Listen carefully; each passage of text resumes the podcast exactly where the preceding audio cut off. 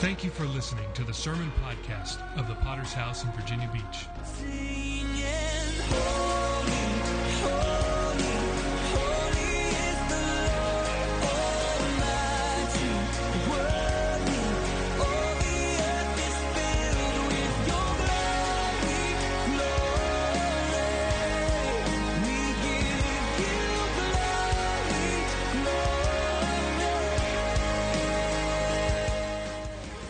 Local church with a worldwide vision for winning souls, making disciples, and planting churches. We're a Pentecostal church affiliated with the Christian Fellowship Ministries. We hope you enjoy today's sermon. Amen. Our brother can sing. When I try to sing, I sound sort of like Joe Cocker having a bad day. Some of you young people don't even know who's Joe Cocker. I'm kind of dating myself there. Amen. Thank you, Pastor. Before I minister this evening, I've got a special prayer request. I'm going to ask you right now to join me in prayer for a man by the name of Robert. A church that I pastored for years in Tennessee. Robert is a former soldier. He was in the 101st Airborne, served numerous times in Iraq and Afghanistan, and he's going through a crisis right now. He needs a touch of God right now. He was a faithful, dear friend in the church. His friend died in his arms in Afghanistan, held him as his friend went into eternity. He's dealing with PTSD. He had a very bad incident yesterday, and right after service, I just got the information. Immediately after service, I'm going to be contacting him, trying to talk to him. I'm his. I don't know how to say it. I've been gone, but. He says, you're my pastor, and so if you will, let's pray for Robert right now. He desperately needs God to touch him. Father, I pray for a miracle.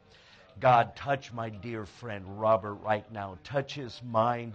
Help him to put the trauma behind him. Help him to put this crisis, Father God, behind him. Help him, oh God, right now. Give him strength.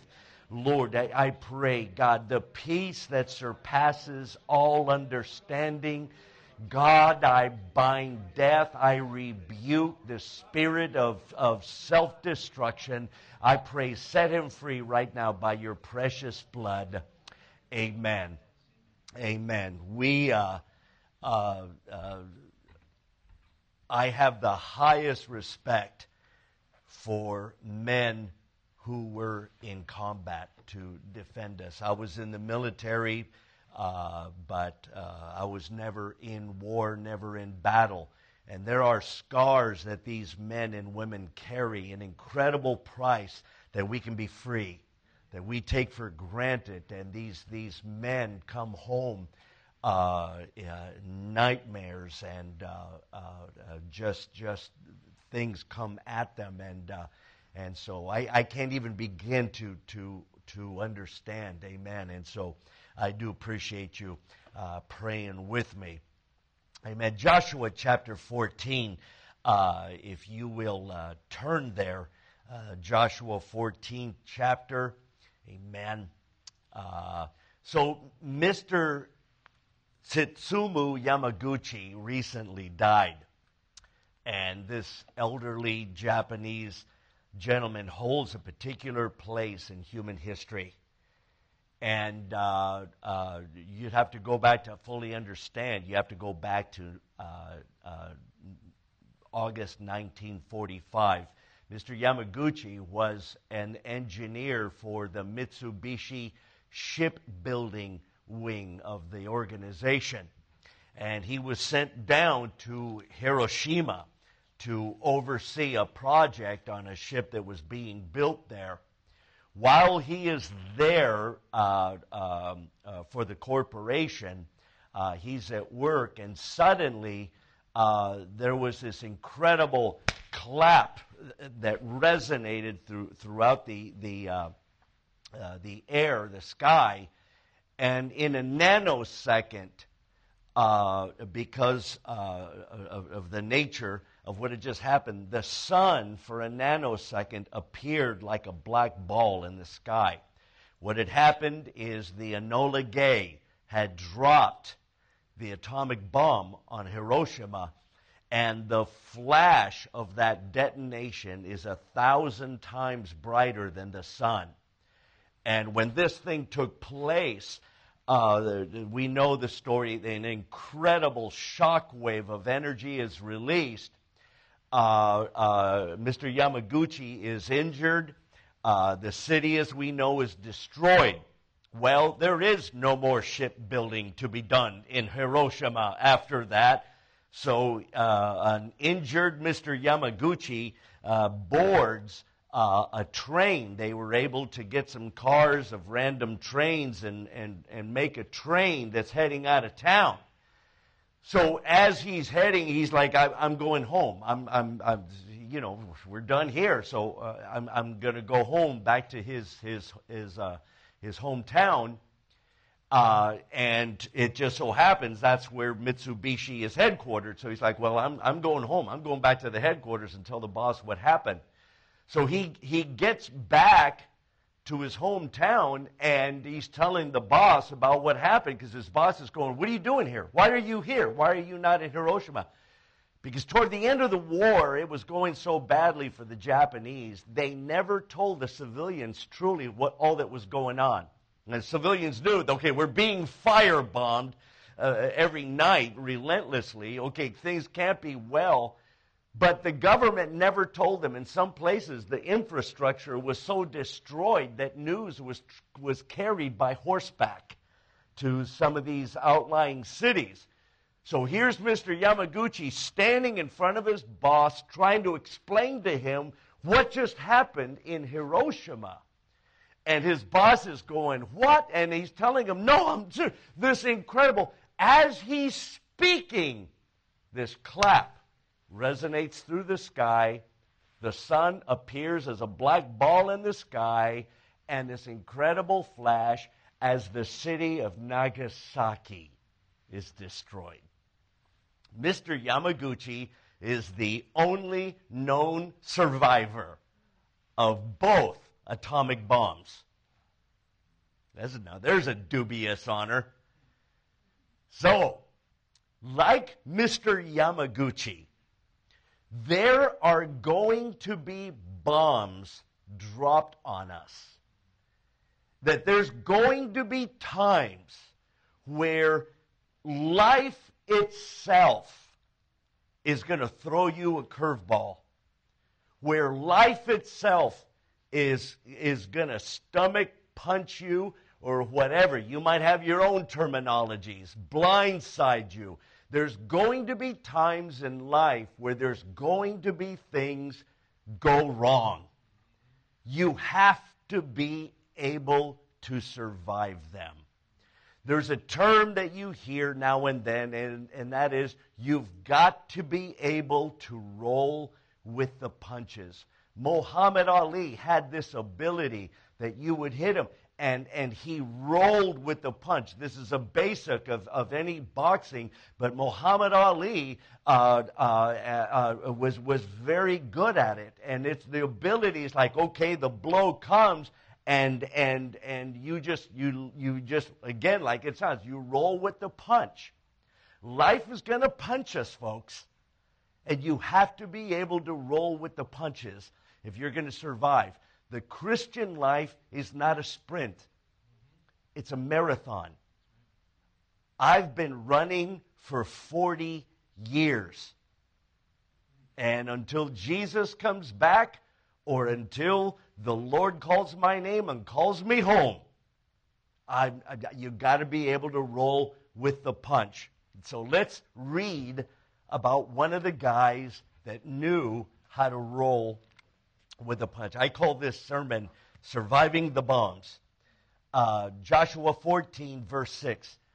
Then the children of Judah came to Joshua in Gilgal, and Caleb, the son of Jephunneh, the Kenezite, said to him, you know the word which the Lord said to Moses, the man of God, concerning you and me in Kadesh Barnea. I was 40 years old when Moses, the servant of the Lord, sent me from Kadesh Barnea to spy out the land, and I brought back word to him as it was in my heart.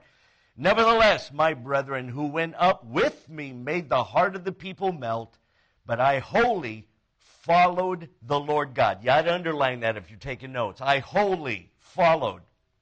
So Moses swore on that day, saying, surely the land where your foot has trodden shall be your inheritance and your children's forever, because you have wholly followed, there it is again, the Lord my God. And now behold, the Lord has kept me alive, as he has these 45 years, ever since the Lord spoke this word to Moses, while Israel wandered in the wilderness. And now, here I am this day, 85 years old. As yet I am as strong this day as on that day that Moses sent me. Just as my strength was then, so it is now for war, both for going out and coming back. Now, therefore, give me this mountain of which the Lord spoke on that day. For you heard in that day how the Anakim were there, these are giants, and that the cities were great and fortified. It may be that the Lord will be with me, I shall be able to drive them out, as the Lord said. And Joshua blessed him, and gave Hebron to Caleb, the son of Jephunneh, as an inheritance. So let's talk about, first of all, that one of the things that you have to be able to roll with the punches is the issue of violations and offenses. And I will also throw in there, too, the reversals of life. In other words, when things go wrong, you did something. Maybe you attempted something for the Lord, and you had faith, and you believed God for blessing, and something goes horribly wrong, and it didn't turn out the way you expected. And Jesus is talking to the disciples one day, and he makes a statement. It is impossible for violations or offenses not to come. In other words, nowhere in life are you ever going to live a life where someone doesn't offend you. How many have ever been offended by somebody? How many have ever been violated? I'm not talking just offended. You offended. I'm talking about, you ever been ripped off? You ever followed up on somebody and poured your life into them only to go to tell you, go take a long walk off a short pier? You ever been ripped off by somebody and absolutely done wrong? So let's think about Caleb for a minute, that here he is. So we know Joshua and Caleb and 10 other spies, they go into the promised land. Moses sends them 40 days. They're walking, they're experiencing, they're seeing firsthand the promised land. And in fact, at one point, they come to a vineyard. These grapes are growing there. And so one of them takes a knife and he cuts a bunch of grapes. This bunch of grapes is so big that they had to put a walking stick through the stem, and two guys are carrying. How many know that's a lot of grapes? When two guys are carrying this thing and they bring it back, they lay it in front of their pastor Moses, and they're going, oh my gosh, it's just like the Lord said. It's a land flowing with milk and honey. And then all of a sudden, one of them speaks up. He goes, well, not so fast. We also saw giants there and terribly walled cities. And my gosh, we're like grasshoppers and we're not able. And God brought us out here to kill us and kill the pastor, because it's always the pastor's fault. And the Bible says that in one night, these 10 men were able to turn the heart of Israel. And by the next morning, again, they're wanting to kill the pastor and go back into the desert. They're crying, saying, it was better in Egypt. It was better in Egypt. Listen to me. Let me throw this out. This is for free. Be careful when you start voicing things like, why did I get saved? What you're saying is, it was better in my sinful life. Or, oh, I missed this from my sinful life, or whatever. Be very careful when you start going down that road. And so here's these men standing there going, Are you kidding me? Are you kidding me? Even Joshua speaks up and says, shut up, man. What are you doing? You keep it to yourself. And here that's, and God suddenly goes, you know what? I'm done. I'm done.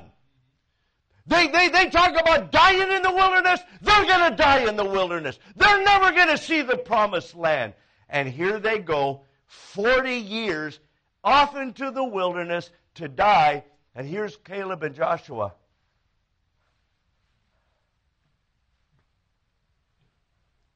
Going with them. 40 years with these bozos. But could you imagine 40 years of fellowshipping, having them over for chips and salsa, knowing that this is the idiot that shot his mouth off? I mean, throughout the camp, having to sit there, and every so often you encounter one of those guys that you're like, I'm here. I should be living in my house and raising black Angus cattle right now in the Canaan land, but I'm out here because of you idiots. Even though they did nothing wrong. And this is where people can get bent sometimes.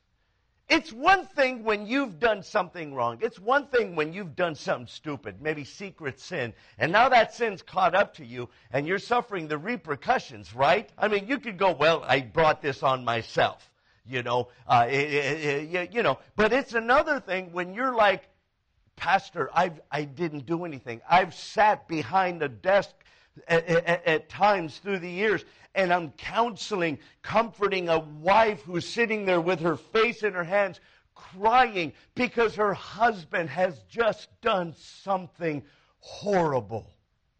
Horrible. And she's crying, going, Pastor, I didn't do anything. I didn't do anything. I know. You have to be able to roll with the punches. Think about Joseph, violated by his brothers. That here he is. Here he is, the kid of the outfit. That you would think that every little brother should be able to trust his older brothers. You right? And instead, here he is, thrown into the pit, sold as a slave. They tell their dad that he got killed by a wild animal. And for 20 some odd years, here he is in Egypt. And then it only gets worse from there. You have to be able to endure, you roll with the punch of violation and the setbacks of life. The danger with setbacks and violations that you can develop an attitude. You can get bitter. You can get critical. You can become the church critic. I mean, think of Moses, that here he is. There comes a point where even the pastor loses it with the people. All they've done is complain. God rescued them from a life of slavery and bondage. That here he's rescued them, the plagues and everything, and all they did was complain about it. And finally, it's like his rubber band snaps. And the Lord says, they're moaning and screaming, we need water, we need water. And God tells them, speak to the rock. Just speak to it and I'll bring water. But in his frustration, he yells at the people, how long do I have to put up with you people? And he strikes the rock with his stick. It's like following up on somebody for the longest time. You've invested your time and your love and your labor only to have them rip you off.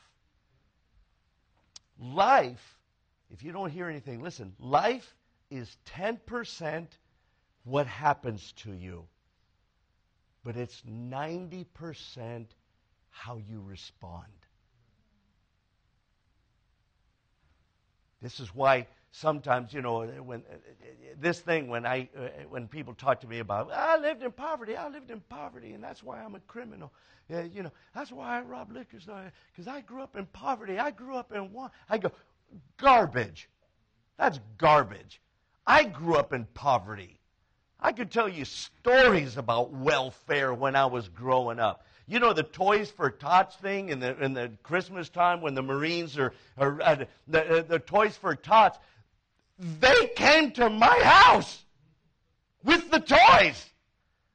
You know, and here's me and my brother. We shared this little cubby of a room. It was what's supposed to be a little guest house designed for an overnight stay. Was my childhood home for 9 years. And my brother and I, we had a bamboo stick with a curtain that kind of gave us a little privacy back there. That was our bedroom.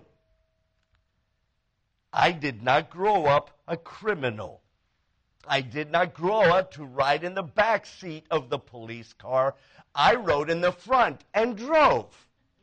My brother went on to work on the LCACs for the Marines, or actually for the Navy, the LCAC, you know, the hovercraft there. And so here, you know, we didn't live a life of crime and stuff. And so people go, well, bad things happen, bad things happen. Bad things happen to everybody. Welcome to humanity. The danger with violations and offenses, the danger with not being able to roll with the punches of a setback in life, when life screams no to you. Or maybe you get a no in the kingdom, that you really were believing God for something, and the answer is no. The danger with it is that you can turn into a critical spirit. Everybody here knows what AIDS is, right? You all heard of AIDS. You know, you don't hear much of it about it in the media anymore and stuff because it's politically incorrect to talk about it. But, you know, HIV and stuff, and they talk about, oh, we're making great victories and battles and stuff. Well, the reality, people are still dying from it every day, okay? We just got better meds to try to keep you alive a little bit longer, okay? But listen to me carefully. I have been at the bedside of people that are not going to see the next sunrise. They're dying. They contracted HIV because of a lifestyle they chose to live, and I have been at the bedside there holding the hand and leading someone in a sinner's prayer where bony fingers, I'm talking they're laying in bed with an oxygen mask on, and barely able to whisper the words where I'm, you know, and I'm leading them in this prayer and I'm listening. And I mean, they literally look like a skeleton with skin hanging on it. And what's interesting is about HIV, about AIDS, nobody, not one person has ever died of AIDS. Not one person. AIDS doesn't kill you. This particular person is going to die from a cold. A cold. Because what HIV does is it destroys your immune system, where you have no defense against sickness now. A common cold can kill you. Something that how many have ever had a cold? I mean, you know what I mean? We've all had cold and flu, and it's like, yeah, we get better and we go on. But so think about this. Critical spirit, bitterness. Bitterness is spiritual HIV. Bitterness is spiritual AIDS. And what do I mean by that? Is that when you become bitter, when you become critical, something that the devil throws at you that in the past would just bounce off your back. You didn't even give it an issue.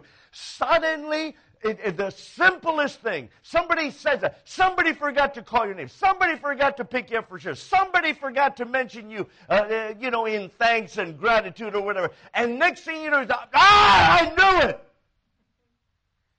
I've watched people backslide for the dumbest things that you would think, are you serious? They quit coming to church for that? A misinterpretation, a text. I've seen people leave because of a text. Because how many know that the problem with texts is there's no inflection? In other words, I'm very careful about texting people because what you think is funny. Oh, they're going to think this is funny. They're going, what the heck does that Mexican mean by that? And I've seen people where they're like, have you seen this? Have you seen this? I can't believe it. Like, hey, bro, back it up a notch, man. Are you sure that's what he meant? I know that's exactly what he meant. You know the problem is? He's bitter. He's bitter. He's critical. The danger is that not only that, is that it destroys a very important facet of faith. Listen to me carefully. Faith has a twin. It's called expectancy. Faith is believing my God can. Expectancy is my God will. My God will help you. My God will heal you. My God will set you free. My God will answer your prayers. Expectancy is the twin sister of faith, that when you come to church by faith, what you're saying is, God is going to have a word for me.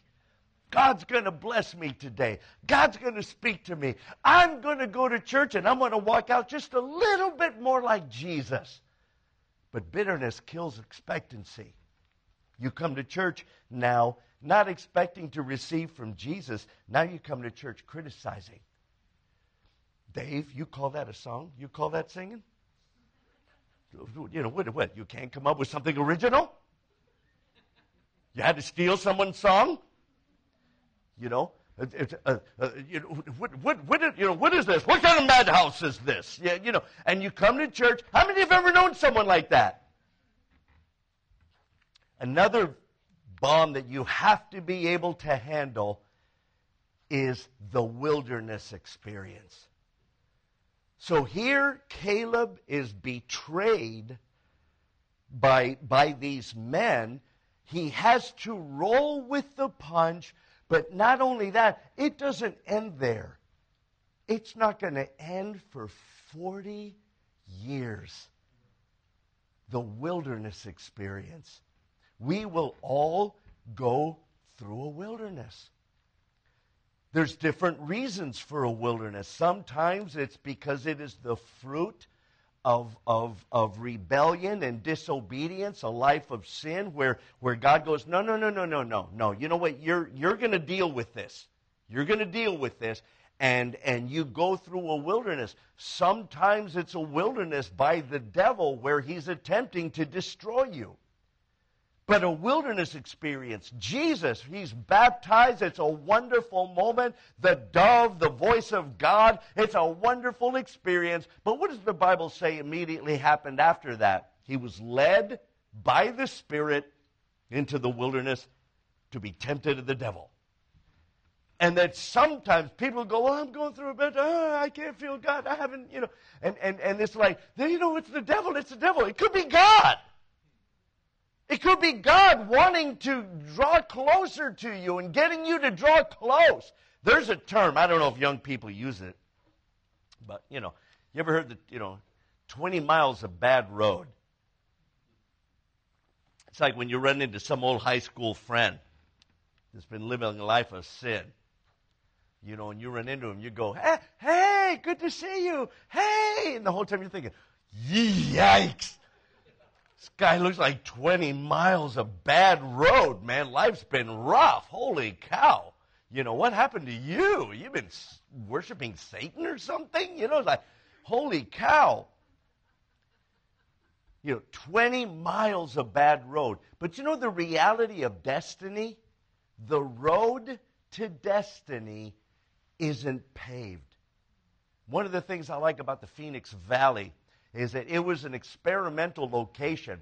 Some engineer, a highway engineer, was sitting back, I guess, somewhere in a desk somewhere, and he goes, you know, we have miles and miles and millions of tons of rubber tires sitting in junkyards.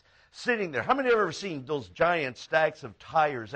And he's going, there's got to be something we can do with those things. And he devised a way that you can put them in this machine. They melt away the rubber, and this machine pulls out the steel belts and separates the steel from the rubber. And then they figured out a way of mixing that rubber with pavement and making literally a rubberized pavement. And Phoenix was the first place they experimented with this. This is why when you would go to Phoenix and Tennessee, man, we had potholes you could lose a car in, you know, and because of the winter and summer and winter and stuff. But you go to Phoenix, we'd get our rental car, and you'd leave the airport, and it's just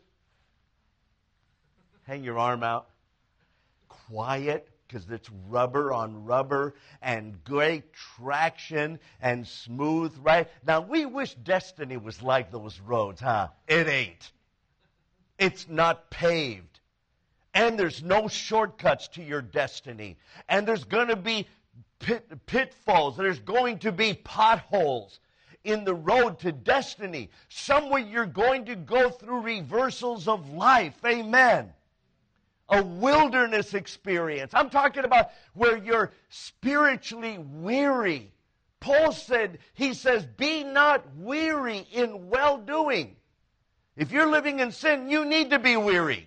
And sin will make you weary. But here, Paul makes this interesting statement. He says, be not weary in well-doing. You're doing right, but just living life and serving God and dealing with people and problems and all that life has to offer, you can be weary. It could be a wilderness of loneliness. Pastor, I'm lonely.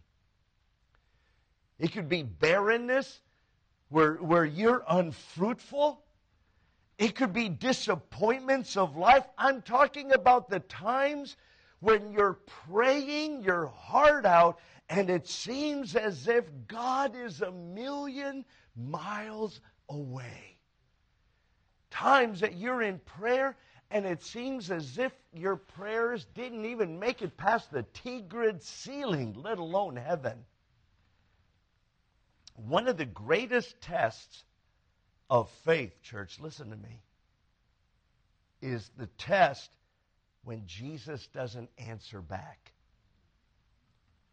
The times that you're praying, you're crying out to God, God help me, God speak to me, and it seems like nothing's coming back. Dry seasons, times of obscurity, nothing is going right. I think I said the other day, I mentioned to you, people talk about I'm having a bad day, a bad month. Listen, I've had bad years. I don't talk about 1991, and I don't talk about 2017. They never happen. The calendar goes from 2016 to 2018. And during these times, God can break through on you as long as you don't do something stupid. Here's Joseph. Think about this. Betrayed by his brothers, sold as a slave, and now here comes Potiphar's wife. And here's this. She's attractive. She's a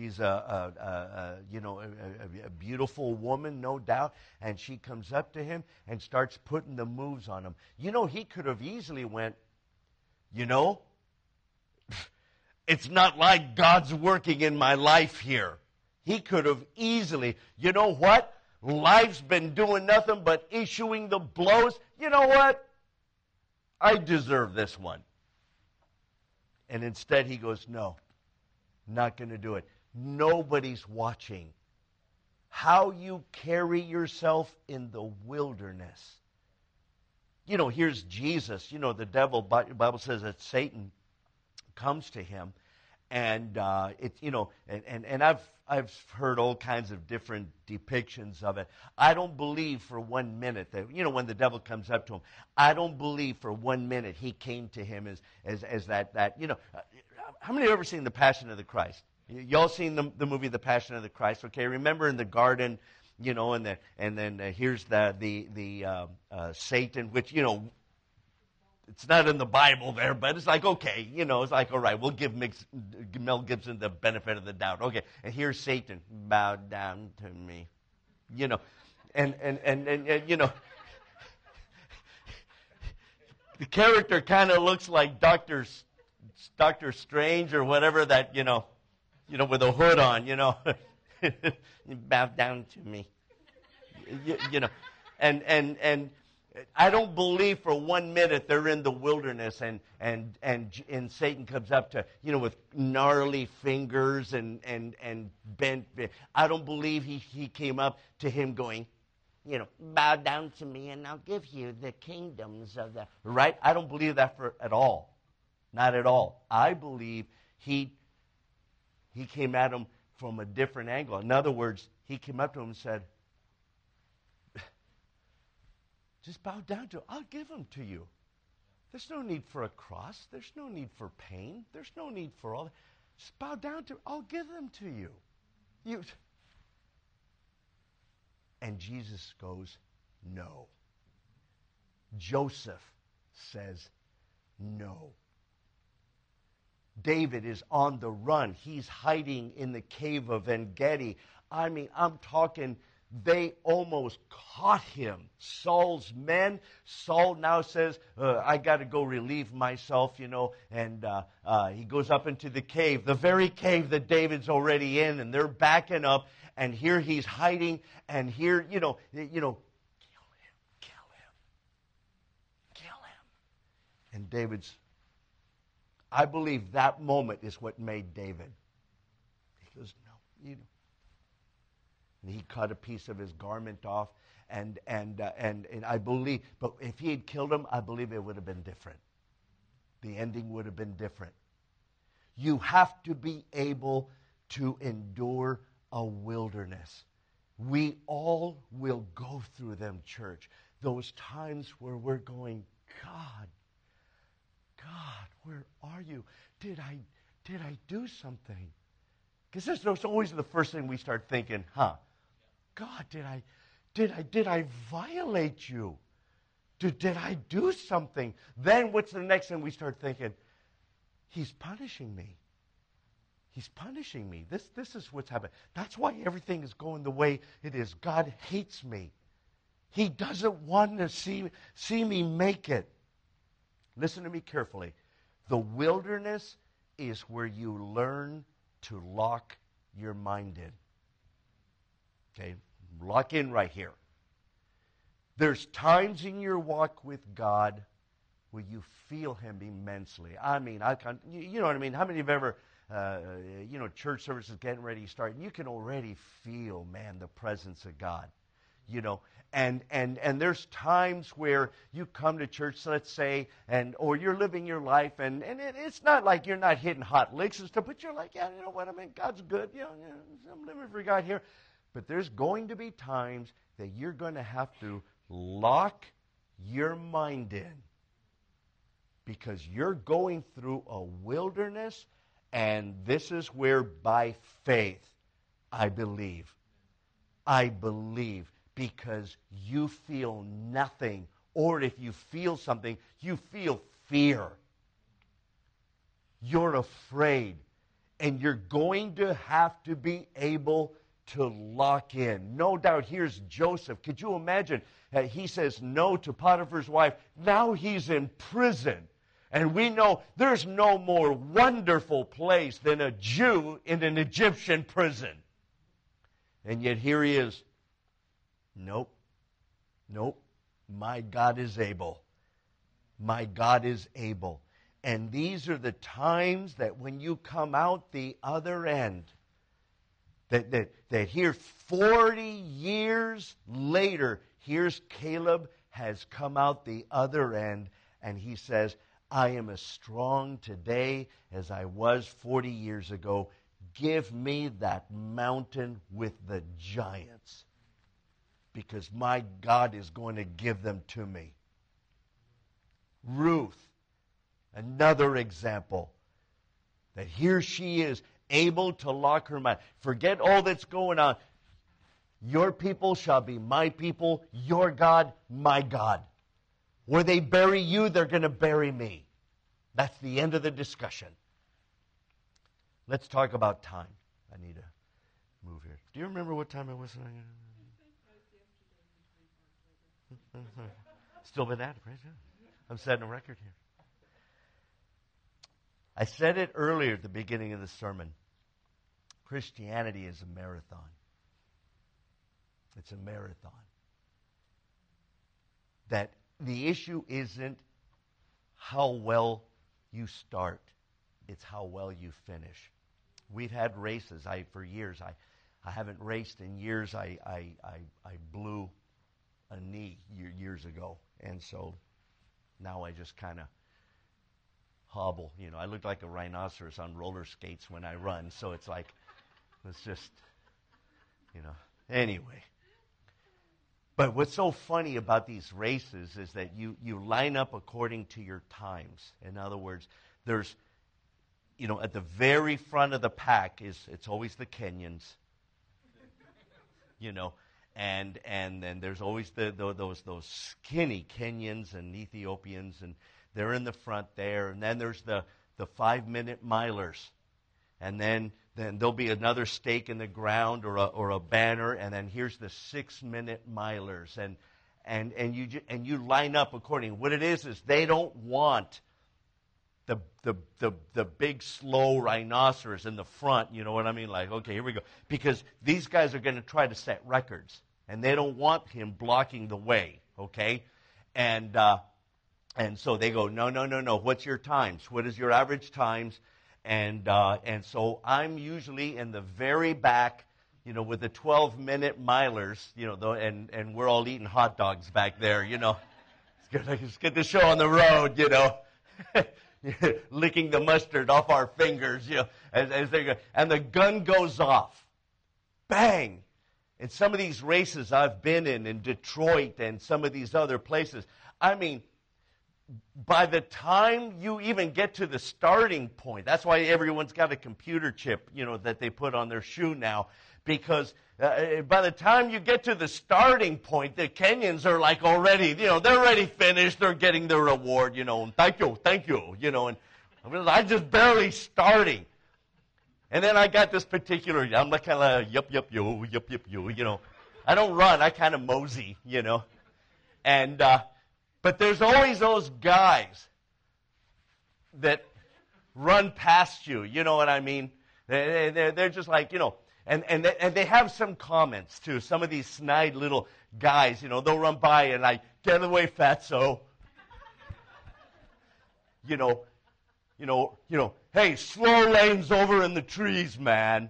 You know, but what's so funny is that mile 8, 9, 10, 11, 12, here you see him off to the side. Here I come.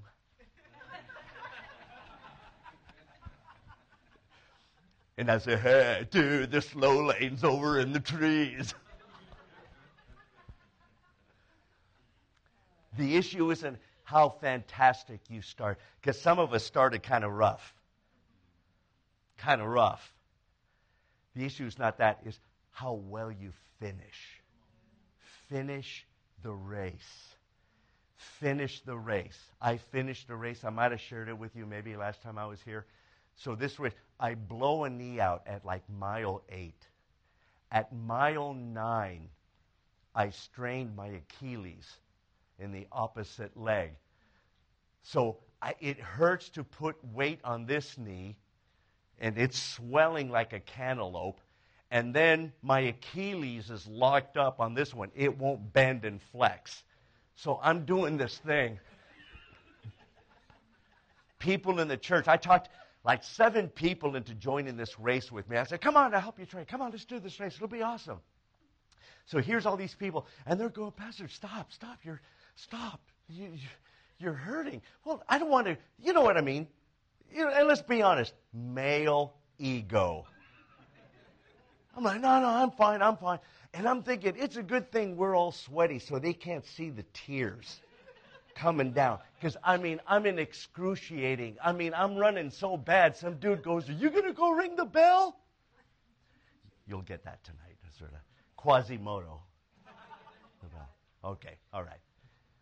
But what was interesting is everything in me is wanting to quit. And I just kept going. At one point, I was just doing this, literally. But as I started approaching the finish line, and we're talking, you know, they got the big arch over it and stuff and crowds.